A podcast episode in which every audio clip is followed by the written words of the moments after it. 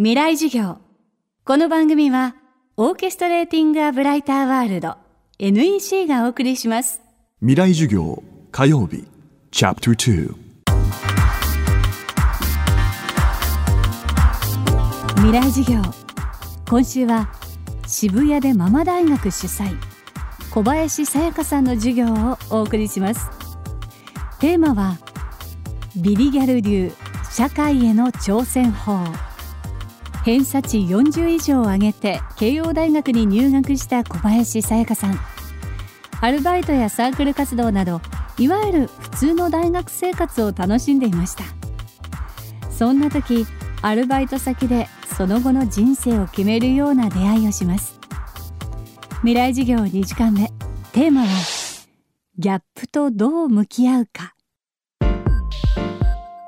あの、私は人生に二人恩師がいると思ってて、一人は坪田先生、あの、基本に導いてくれた恩師。で、もう一人は、私あの、大学卒業した後、ウェディングプランナーになったんですけど、ウェディングプランナーになるきっかけをくれたサービス業の恩師がいて、その人とは下北沢の街で出会って、で、バイトを探していたんです。夜中、街を歩きながら、あの、張り紙を、あの、探して。で、裏路地にパッと入ったところに、あの、張り紙が貼ってあってバイト募集。で、それを見てたら中からスキンヘッドのお兄ちゃんがガラガラって出てきて、で、あの、バイト募集してるから明日履歴書持ってこいよって言われて、で、次の日ちゃんとこれもご縁かなと思って履歴書持ってって採用されて、でもめちゃくちゃ忙しくて、もう泣きながら私洗い場お皿洗い続けたんですよ、2日間。で、あの、2日目にね、給料いらないんでやめさせてくださいって言ったらね、あと1週間だけ騙されたと思ってやってほしいって言われて、で、断りづれえなと思って、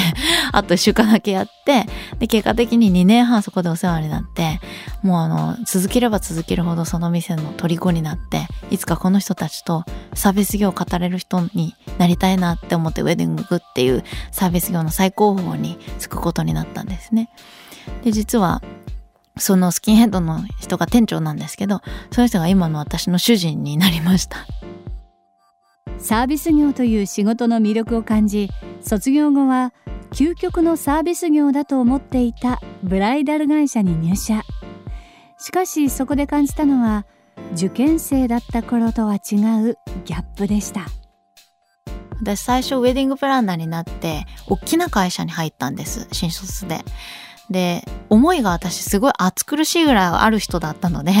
あの、しかもサービス業という業界では、思いが全てだと思って入ったら、やっぱり会社員としてやらなきゃいけないこととか、筋を通さなきゃいけないこと、優先しなきゃいけないことがたくさんあって、そこのその葛藤はすごくありましたね。夢のお仕事でお客様のことだけを思って、純粋な気持ちでやればいいと思ってたところを、お客さんにちょっと嘘をつかなきゃいけなかったりとか、あとはあの、もっともっと高く、あの、見積もりを上げていかなきゃいけないっていうことを言われたりとか、することがすごく多かったので、まあ、当時私もまだ未熟だったので、そんなことをお客さんにできないって泣きながら上司に噛みついたりとか、よくしてましたけど、でもやっぱり、あの、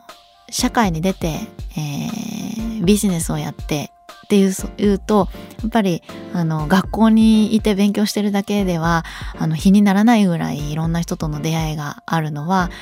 やっぱり楽しいなって思うし仕事ってそうやって楽しむものだと思うからあのこれからもご縁はね大切にいろんなことをしていけたらなって、えー、思っています。社会人になってからその自分のやりたいこととやらなきゃいけないことの折り合いをどうつけるかっていうことなんですけど私はね、結構、でもそれやってみないとわかんないじゃないですか。めっちゃ忙しいけど超楽しいかもしれないし、すっごい楽かもしれないけど、すんごい苦痛かもしれないし、でもそれってやってみないとわからないから、とりあえずやってみようっていうのが私流ですね。で、今の時代、まあ会社入ってみて、あの、違ったら、またなんか別の、自分の力で別の道歩むっていうことも昔ほど難しくなくなってきたと思うから、まあ一回やってみて違ったらもう一回考えようで、私はいいいいんじゃないかなって思います。そんぐらい軽くないとやってられなくないですか？ね、ストレス溜めて、あの、あ、どうしよう。明日も会社行きたくないなって思うぐらいだったら、やめちゃえで私はいいと思うけどなって、えー、思っています。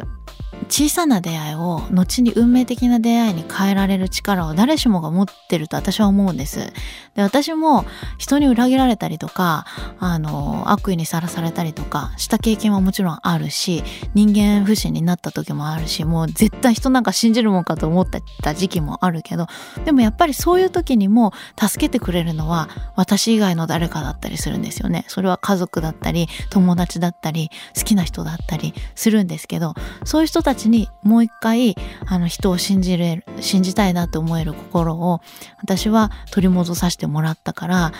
ぱりどうしても人が大好きだなって思うのであのずっとそういうあのポジティブマンでいろというつもりは全然ないんですけどもあのいろんな経験があの無駄なことって一つもないと思うからあの怖がらずにというかずっと殻に閉じこもってるのはもったいないのでそういう時期を乗り越えてあの出会いを求めてやっぱり外に出ていってほしいなと思います。今週の講師は小林さやかさん。今日のテーマはギャップとどう向き合うかでした。未来授業明日は新たに踏み出したビリギャル流の挑戦お送りします。